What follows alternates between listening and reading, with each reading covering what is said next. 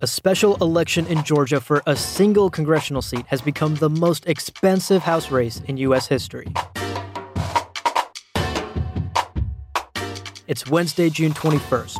I'm Abu Zafar here to recap the biggest news you might have missed. News like shakeups at a committee that advises the Environmental Protection Agency and a Department of Defense report with a different assessment of the threat from Chelsea Manning's leaks. But first, voters in Georgia's 6th congressional district headed to the polls Tuesday to cast their ballots in a historic race. Early polls showed Republican candidate Karen Handel and Democratic candidate Jon Ossoff tied going into Election Day. The special election has become the most expensive House race in U.S. history, with a combined total of more than $50 million spent by Republicans and Democrats. Such a massive effort highlights the importance of the historically Republican district to both parties. For Democrats, the race is a test of their party's ability to flip red districts that are less supportive of Trump. For Republicans, the results of the election could either reaffirm their strategy or shine a light on its weaknesses. Be sure to visit Mic.com for the latest coverage of the election results. And according to BuzzFeed, a report from 2011 by the Department of Defense contradicts earlier statements that documents leaked by whistleblower Chelsea Manning were a serious threat to U.S. national security.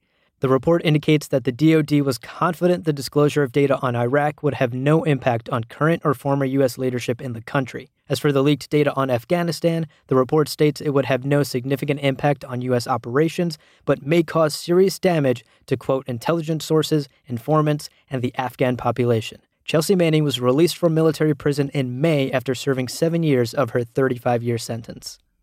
And finally, the Trump administration has canceled this year's meetings of the Board of Scientific Counselors, which is a key advisory committee to the Environmental Protection Agency.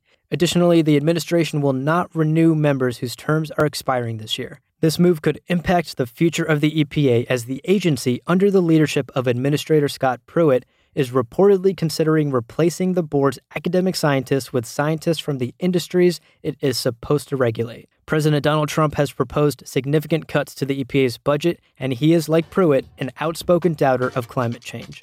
And that was your Hot Mic update. For more on all of these stories, visit Mic.com and subscribe to Hot Mic on Apple Podcasts or wherever you get your podcasts. And be sure to check back tomorrow for another update. Same time, same place.